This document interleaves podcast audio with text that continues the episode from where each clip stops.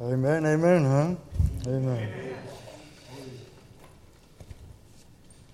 Well, we're excited to be here, and I'm thankful for the connection between Brother Gunther and uh, Pastor and Brother Justin for helping put all this together.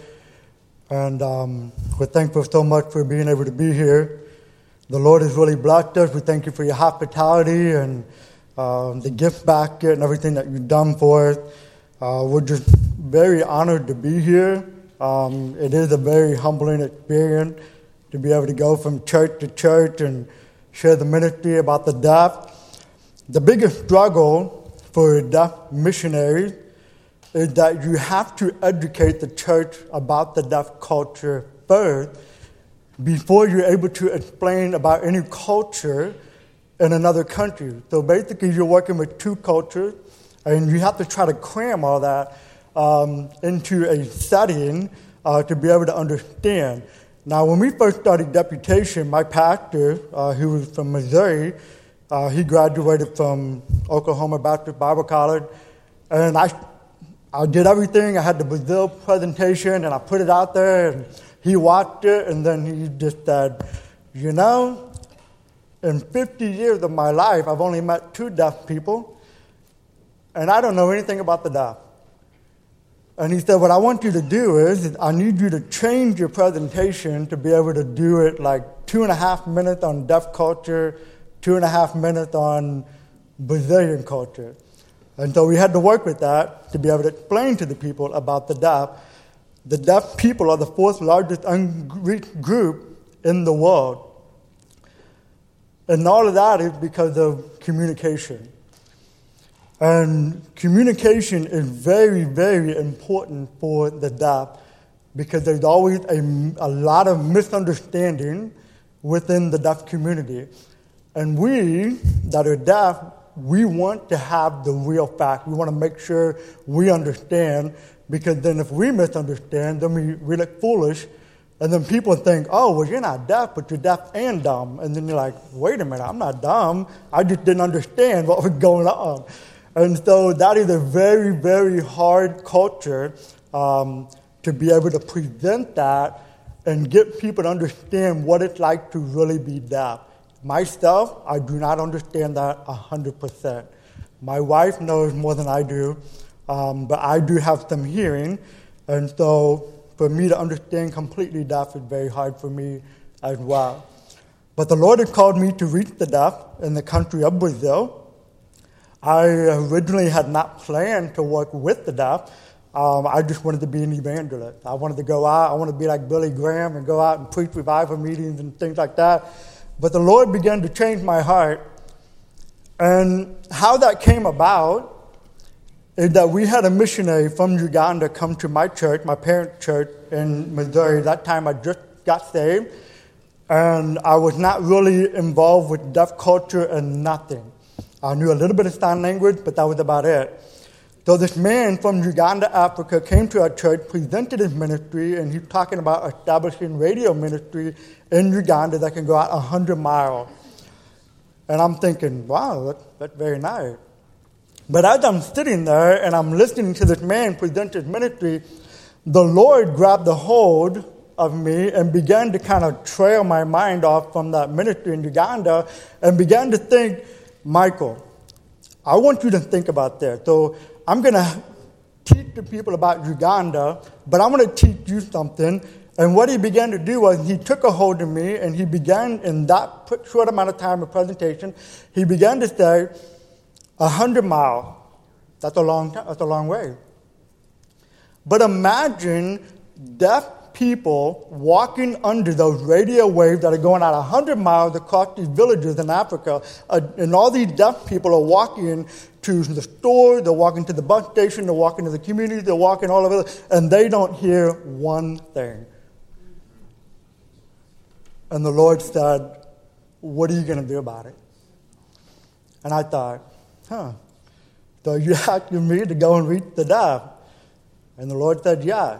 Isn't that what Matthew 28, 19, 20 teaches? That go you into all the world, right?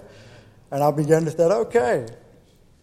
So I, I left. I had to move out of my comfort zone. I moved from Missouri down to Georgia, and I went to Bible college. This was the most mentally, physically, emotionally challenged experience that I've ever experienced in all my life. Brazil would be the second. But God began to use me to reach the deaf.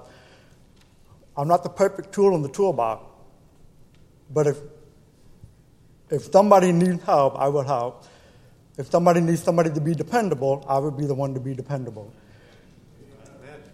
And I told the Lord, I said, whatever you want me to do, I'll do. Now, for two years, I prayed about going to the Middle East. Who wants to go to the Middle East? Nobody. Yeah. So I prayed for the Lord for two years. I said, Lord, take me to the Middle East. I began to study for two years Iran, Iraq, Afghanistan, Pakistan, Turkey, Syria, Israel. I mean, Saudi Arabia. I was studying all those. I was finding out all the deaf culture, deaf community. Three million deaf people in Iran. I was studying Armenia, Georgia, all those places and all countries where the gospel was in the beginning, but where are they now? Imagine deaf people in the Middle East right now that do not have an opportunity to hear the gospel because third world countries look down on the deaf. And so for two years, the Lord didn't open the door and He took me off to go to Brazil. And I said, Lord, okay, I'll go to Brazil. But my heart is like Paul. Paul's heart was for Rome. Paul wanted to go to Rome. Paul wanted to reach the Jews, but God called him to reach the Gentiles. My heart is for the Arabic people, the Muslim people, but God has called me right now in this moment to go to Brazil. And so I'm going to Brazil. But my heart will always be for the Arabic people. And I said, Lord, if there's ever a chance that you would open the door for me, I want to go. And so tonight, brother, how long do I have? I'm sorry. How long do I have? As long as you need. Okay. so, all right. So, I want to talk tonight about investing.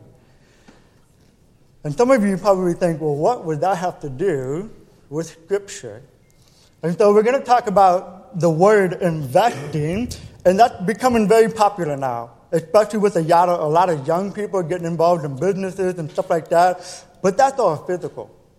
That's all stuff that Solomon wrote that's all what we call, you know, vanity under the sun. You know, nothing new under the sun. But I want to talk to you tonight about investment in others.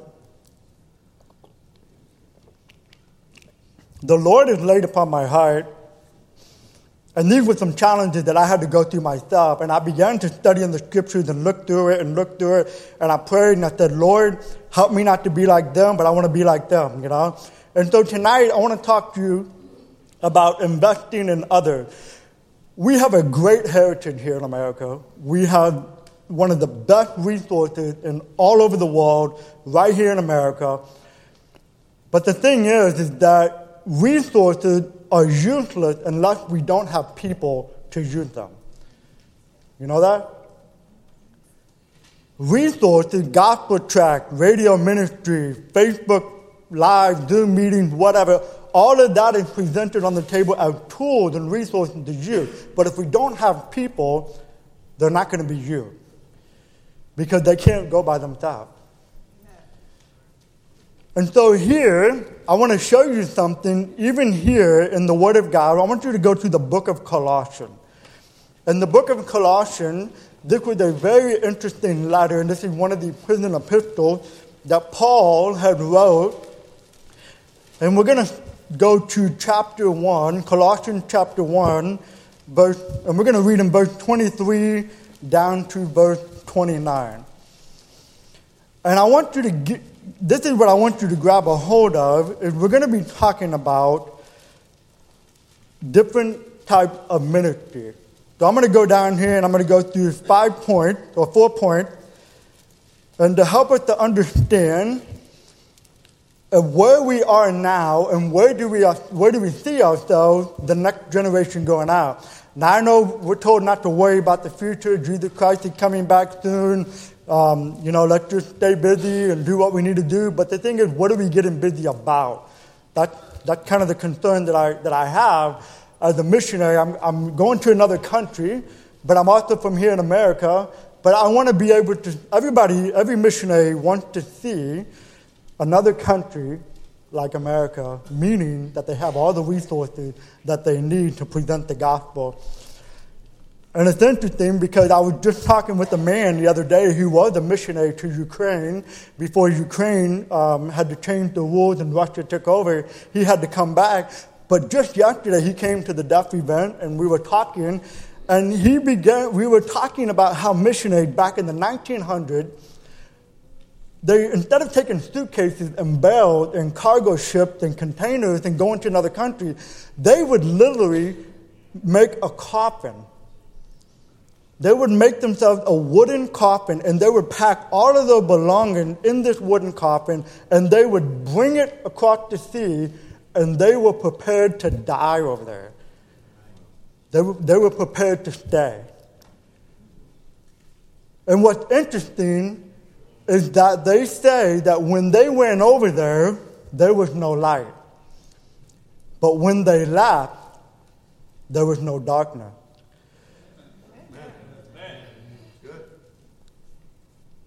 And I, you know, I long for those days where we used to have those missionaries. We had people in churches and congregations all across America that people, even in Europe, we had people that were surrendering the call to go. No matter the cost, no matter the sacrifice, they were going to go because they wanted the gospel across the land, across the sea. And we've seen these songs send the light, send the light from shore to shore. But I, I think sometimes we, be, we can become so used to singing missionary songs that we don't actually do the mission work, the real meaning of the song. I think our flame is, is, is kind of going down. and so in Colossians, I want, this is what I want you to get from Colossians. Paul is writing this letter from prison.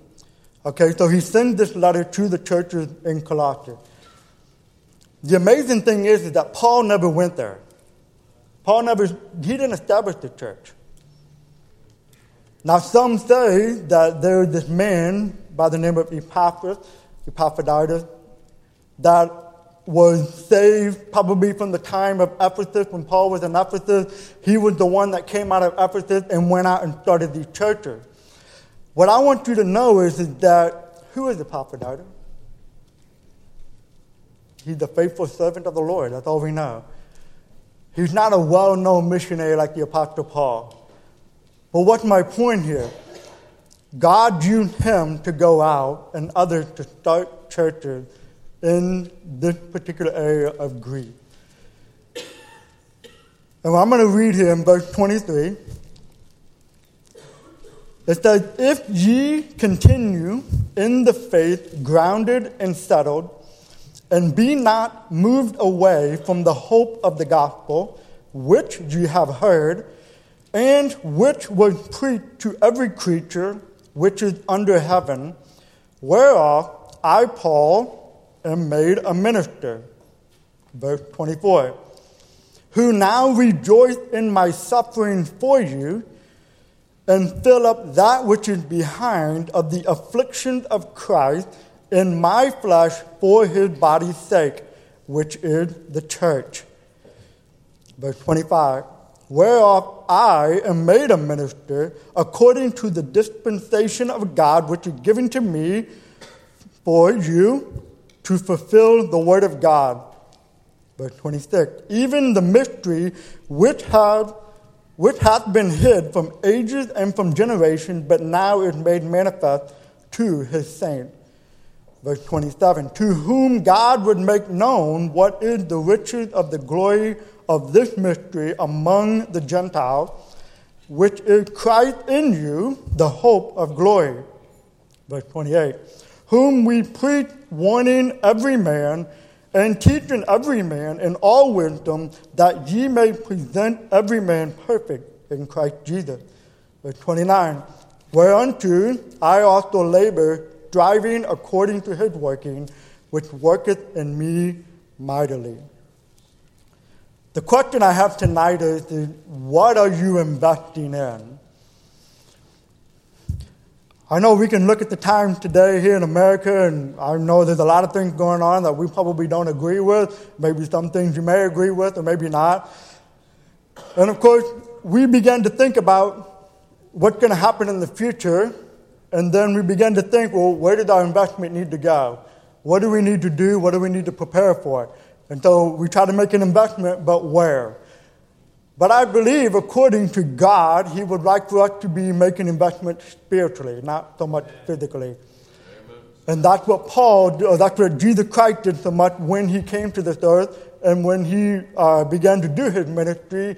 He left us with a spiritual investment. And those were the 12 apostles. Jesus Christ personally trained these men and He left. Now, what, is, what are we supposed to be doing? We're supposed to be picking up the examples of Jesus Christ.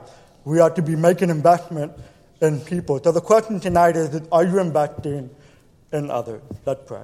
Father, Lord, we thank you so much for tonight. I ask that you bless this message. Lord, fill me with the Holy Spirit. Be with me as I voice, be with the interpreter as she interprets. Pray that, Lord, everybody is able to understand the message. And Father, help us to be focusing on what are we investing in. Lord, you have invested your life into us. Jesus Christ has invested his life into the 12 apostles. Paul has invested his life in those that he ministered to. Even Moses invested his life in Joshua. Elijah invested his life into Elisha. And Lord, we can go on and on and on but what about in this time and day, in this century, in this generation? Are we investing in others? And I ask that you bless tonight. We love you we thank you. In Jesus' name we pray. Amen. I want you to kind of look at this, the example of Paul. In verse 23, it says, I, Paul, am made a minister, right here at the end of it Okay, if you continue in the faith grounded and settled, and be not moved away from the hope of the gospel, which ye have heard, and which was preached to every creature which is under heaven, whereof I, Paul, am made a minister. Now, a minister is like a slave who is at the bottom of the rowboat under total submission. So, if you remember back in the days when we used to have those slaves that were brought on the ship to other countries, they were in the bottom, they were the one doing all the rowing, all the heavy work. They had to do it until exhaustion. They had to do it until they starved, until they sweat, until their hands had callous and were bleeding. Some even died doing that, just going from one land to another land. That's the ideal of a minister. You labor, you labor, and you labor, and you labor like a slave. There is no rewards. There's no pat on the back. There's no, hey, good job, well done. There's nothing. You began to work because this is what God had called you to do. Now, how did Paul become a minister? Well, according to Acts chapter 26, verse 16, it says, For I have appeared unto thee for this purpose, to make thee a minister and a witness, both of these things which thou hast seen, and of those things in uh, in which I will appear unto thee. Now, this was Paul's defense before Agrippa. This was his testimony. He was made a minister by Jesus Christ. Jesus Christ set him apart. Jesus Christ is calling people to go to the mission field whether it be here in West Virginia, whether it be outside of West Virginia, in the United States, in other countries, wherever it is, God is still calling people. So, what holds us back from accepting that call? Well, how is your faith in Jesus Christ? How is your obedience to Jesus Christ? Are you submitting to the Lord Jesus Christ where you are right now? Do you have a heart that says, Lord, send me wherever I will, wherever you want me to go, I will go? Are you humbled? Are you broken? Are you surrendered?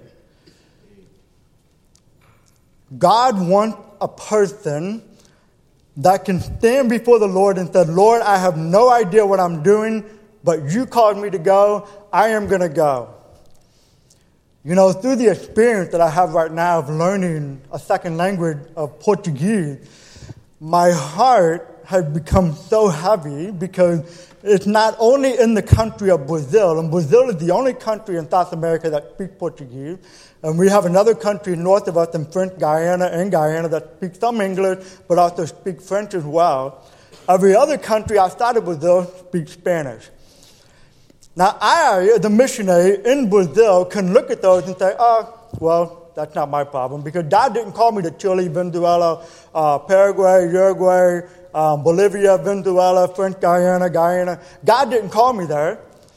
So I'm just going to focus on Brazil. But you know what? I have a hard time doing that. I have a hard time looking at other Spanish speaking countries, even in Brazil, Portuguese speaking countries, but in other countries, realizing that God had called me to reach the deaf, but where are the deaf laborers in other countries? Where are they? They're not anywhere to be found. And so I began to go back to when the Lord had called me from that Beacon Baptist church in a small town of 6,000 people, when that man came from Uganda and said, What are you going to do about it? And so, you know what I have to do? I have to learn Spanish. I have to make videos of myself presenting the gospel in Spanish because who else is going to do it? Who else is going to present the gospel in Portuguese? Who else is going to present the gospel in French? Now, I have prayed to the Lord if the Lord will allow me to live long enough. Now, I'm 39 years old, but if the Lord will allow me to live long enough, the goal that I have in this lifetime before I die, and I pray that this happens, but I want to be able, you know, we're talking about the Romance language because Portuguese is in the Romance language. So there's five of the Romance language, okay? So there's Portuguese, there's French, there's Spanish, there's Italian, there's Romanian. Now, my goal before I die, and I pray, and if it doesn't happen, this is my job to invest in others so that they can carry on the work. But my goal is to present the gospel in sign language in that particular language before I die. That's a big goal, right? it's a big goal. But you have to start somewhere. I don't know anybody who's in Italy right now. Now, we've had a missionary go to French, or France, but I don't see any work going on from there. We used to have a lady that was working in Romania, but she got married and moved to Italy. So she's doing some. But I'm talking about a preacher. I need a preacher that goes in there that's going to start a church and can be able to present the gospel in those particular countries, but I have to start with somebody. So I, Paul, Michael, am made a minister. I want to be that minister that presents that gospel in those particular languages that reaches out. Now, the other goal that we have when we get back to Brazil, uh, I will be working alongside another missionary, but we're in two separate states. But the goal for Brazil when we go back is we're working on a Bible Institute for the deaf in the country of Brazil because right now they don't have anything for the deaf. And some of the deaf people are coming and saying, I want to learn, I want to learn more, I want to, I want to become a pastor and become a missionary. What do I do? So we have to make, we have to create a Bible Institute for the deaf. we have this ministry according to 2 corinthians chapter 4 verse 1 we have this ministry because of mercy we don't deserve it Amen.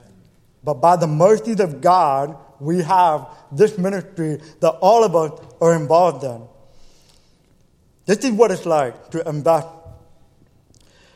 give someone something value to hold and tell them to keep it for you and you walk away because you're trusting them. That is the same idea with ministry. God entrusted us with His ministry. It's not my ministry, and it's not your ministry. Right, right. That's right. Amen. So a lot of times we're so we get so bent out of shape. And yes, I understand we got to be careful. We don't want We don't want somebody taking a ministry and just changing it and become reformed theology or changing some stuff. And I understand we got to be careful who we give it to. We got to be careful who comes in and who's made the ministry. I understand that. But I believe sometimes we go a little bit too much with some mistakes that we begin to take the ministry back rather than encouraging them to say, hey, look, let me, let me teach you. According to Scripture, what, is the, what does the Scripture say? We, we have to be able to create a dialogue between who we are and who we're investing in they're not going to become a mini me. I don't want them to become a mini me. Because then they become more like a robot and then they, they don't do what God had called them to do. God made them who they are and they need to do what God called them to do. But the thing is, is coming alongside of them and say, hey, brother or hey, sister, let me show you something. Okay? It's okay to make a mistake, but let just let me show you so that way you can do it right and you can stay right. Isn't that what we're told to do according to 2 Timothy chapter 3, verse 16? Isn't that what we're supposed to be giving doctrine, yes, correction, reproof, instruction in righteousness? Isn't that what we're called to do? I believe a lot of times we have to humble ourselves and say, say, Lord, this, again, this is your ministry, it's not my ministry. You placed this brother or sister under my wing who I'm supposed to be mentoring. I want to invest in this person because this person keeps coming to me and really wants to learn, but I cannot do anything foolish, or otherwise this person will turn away from me. And I will begin to have to work much more harder, and I will have to go through a humbling experience as well. But Paul went through some hard times. According to verse 24, it says, Who now rejoice in my suffering for you and fill up that which is behind of the afflictions of Christ in my flesh for his body's sake, which is the church. Now, Paul went through some hard times, but he still did not lose his joy for the ministry. That's how he, even when he wrote the epistles of the Philippians, was all about joy. He was in prison. He was writing this epistle. He mentioned the word joy. Think on these things. We can't become too anxious, too worried of what's going to happen. What we need to do is we need to make an investment. Do you think if Jesus Christ looked at Peter, if we would have looked at Peter, don't you think we would have immediately turned away and just said, you know what, forget about this guy. This guy's as stubborn as rock. That's why they call him the rock. Isn't it? He's stubborn. Do, do you think in today's and our time that we would have just gave up on him? Now, I want you to take that thought and go to the young people that we so much complain about, okay? I have to be honest. We complain about young people. We complain about where the young people are. We complain about young people don't want to listen. We complain about they don't want to be in the church. But let me ask you a question. How is your conversation with a young person? That's good. Amen. Do you listen? That's good. You will not. You will be very surprised that if you took an hour, even more than thirty minutes to an hour, and you sat down and you asked a young person, "Tell me about yourself. What do you struggle? What motivates you?" And a young person will begin to look and say, oh, wow, this person's listening to me. I want to talk to him some more. And I guarantee you, you will begin to see that person come up to you more in church than you will ever realize because you took some time to listen to them. But the thing is, is we're too busy giving instructions, but we're we're not listening. We don't care about their idea. We don't care about their feedback. We don't care what they think. You know, we have this mentality do it my way or the highway. You know, we've heard that a lot, a lot of times before. But we, we have to listen. We have to begin to listen. If we're going to invest in people, we need to begin to listen to them. Jeremiah, the, weep, the weeping prophet, nobody wanted to listen to him. According to Jeremiah 15, 16, he said, Thy words were found, and I did eat them, and thy word, thy word was unto me the joy and rejoicing of my heart, for I am called by thy name, O Lord God of hosts. So our spirit should be rejoicing. Now, here's one of the things that I've learned, especially being on a mission field, and even a little bit before, is I heard this word called burnout. Okay? Now, a lot of people, when they get on the mission field, there are a lot of people that do get burned out because they're so, they're so mentally broken, they're physically broken, they're spiritually broken, they're just completely, I mean, just broken because they're living in another country, in another language, and it's just like nobody there to help. You can't call up mom and dad and say, hey, mom, and dad, can you come watch the kids? I want to take my wife out on a date. You can't do that. You're like, what are we going to do, honey? We're here for the next four years, and are we ever going to go on a date? I don't know. that, that's the thought on the mission field. You can't just drop your kids off and go out somewhere, whatever you want to do. You got to make friends with people in another country that you don't really trust yet but you got to begin to invest your life into them so that they can know who you are and you can know who they are. And you can begin to trust them and say, okay, let me trust you with this ministry. Let me trust you with my kids. Let me trust you uh, even coming into my house or whatever. But to begin to continue to go through the affliction, you have to have joy. You have to be what we, what I call the garden. And that's where your prayer time is. It's in the garden with the Lord. The only reason they are burned out is because they think they deserve something. Burnout produces pride, and humility produces joy. Now, when Paul was talking about here in verse 24, he said, For my body's sake, which means the suffering for the people and it says, Fill up that which is behind of the afflictions of Christ in my flesh for his body's sake, which is the church. It means, why am I? I'm here in prison. They hate me. Because they hated him, Jesus, and he's not here on this earth, so they're going to hate you. And they didn't like Paul. Now, if you remember when the preacher was preaching this morning, he was talking about the temple of Diana and talking about an Ephesus, what happened? They tried to kill Paul. They tried to kill him because he was there preaching. They did not agree with that because they're in there preaching the gospel who they believe their idol was more important than Paul's gospel. And when you go into another country, you are faced with spiritual warfare because you're going into a country that has been fully developed spiritually idol- idolatry. And for you to take the gospel in there, you're going to be afflicted. We take the blow for him because he, Jesus, took the blows for us the strike, the hit, the scourging. Jesus Christ took that for us, so we take it for him. If every time Christ came back, they would kill him. But until he does come back for the believers, they're going to kill us, or Maria, or abuse us, or imprison us. But what is it all for? The church.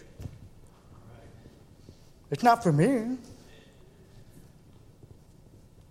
I don't want the reward. I already got the reward. I got saved. That's the reward that I got. Yes, sir. Hallelujah.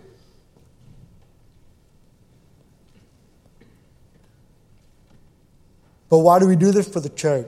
To bring people into the church, evangelism.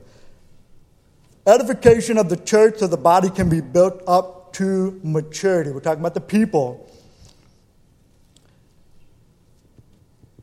In verse 25, whereof I am made a minister according to the dispensation of God, which is given to me for you to fulfill the word of God, to preach Paul always went back to the same place, the same place. That's why I try to put on my prayer card when we have the four E's, we're talking about evangelizing, enlightening, edifying, equipping.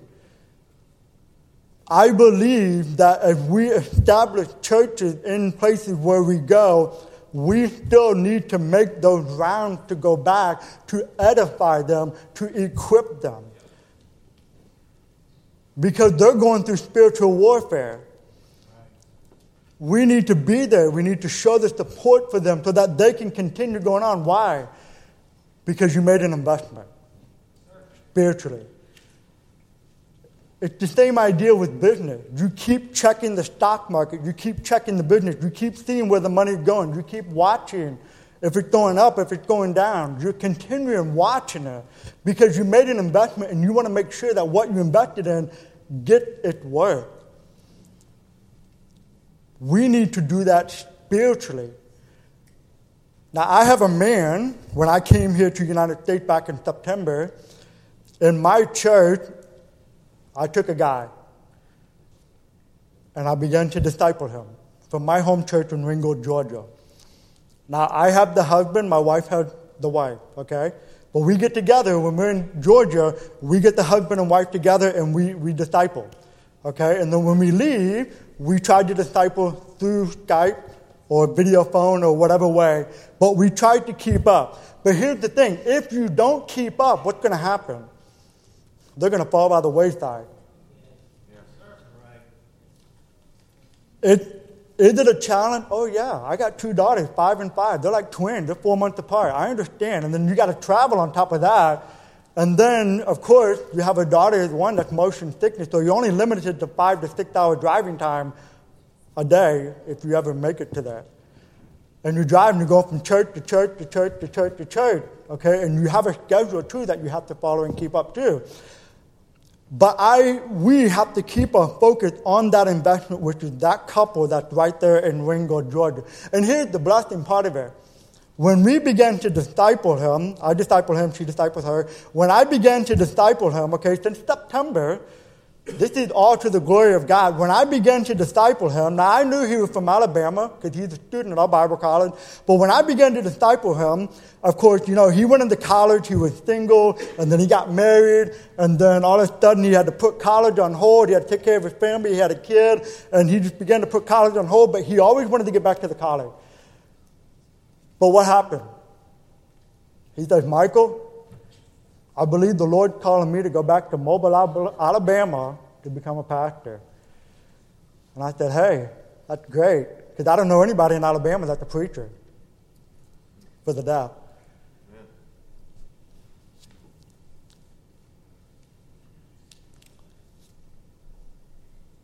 How do we do this? We preach, we proclaim. This is the main focus, and I'll be done here. In verse 28, whom we preach, warning every man and teaching every man in all wisdom, that we may present every man perfect in Jesus Christ. It's not to draw a crowd. The more challenging is to present every man mature in Christ. That's the challenge. Jesus Christ fed the multitude, but not one person out of that multitude came to him. If you begin to read in John 6 66, it says they just turned around and they left, the disciples. It was easy to draw the crowd, but it's harder to take one man, one woman, and present that person, get that person saved, get that person discipled, and present that person to the Lord complete, mature in Christ. That's what we lack. That's what we lack. Think about this, folks. If we had, if we had kept continue with seeing souls saved, we used to have big revival meetings when we had those revival meetings, if we would have stayed strong on our discipleship, I believe we would have had more of a stronger impact on the world. But the thing that I believe what we're doing is, is that we're following the trend. Because we're not getting people, we're following the trend and we're trying to come up with new ways and new plans to get people to come in. If we stick to the original plan and remember that we're not going to draw a crowd, Christ had 12 men. He took along three men out of those 12 and he began to personally invest his life in those three men Peter, James, and John. And get this he took those men into the garden. What did he do in the garden? He went to the garden to pray. Have you ever taken a disciple into your garden where you pray? But wait a minute, preacher, the, the Bible verse says you have to go in your closet alone. But think about this. What's in the context? He's talking to the Pharisee. What he, in that particular context, he's talking about don't make it so open and proclaim, Lord, I'm praying and get all these eyes at attention. That's in the context what he's talking about. He's not particularly saying you don't take somebody in the closet with you. What he's talking about in that particular context is don't make it so big and broad and get the attention of your prayer life. Christ took those three men into the garden with him. They fell asleep, but Christ didn't give up on them. But he still invested his life into those three men. And what happened to those three men? They went on to become great for God. We don't know about, so much about the other nine unless you read history. Galatians chapter 4, verse 19, it says, Paul said, My little children, of whom I travail in birth again until Christ be formed in you. Travail and birth again. That's labor. That birth pain, that painful stuff, the disappointing, that challenges.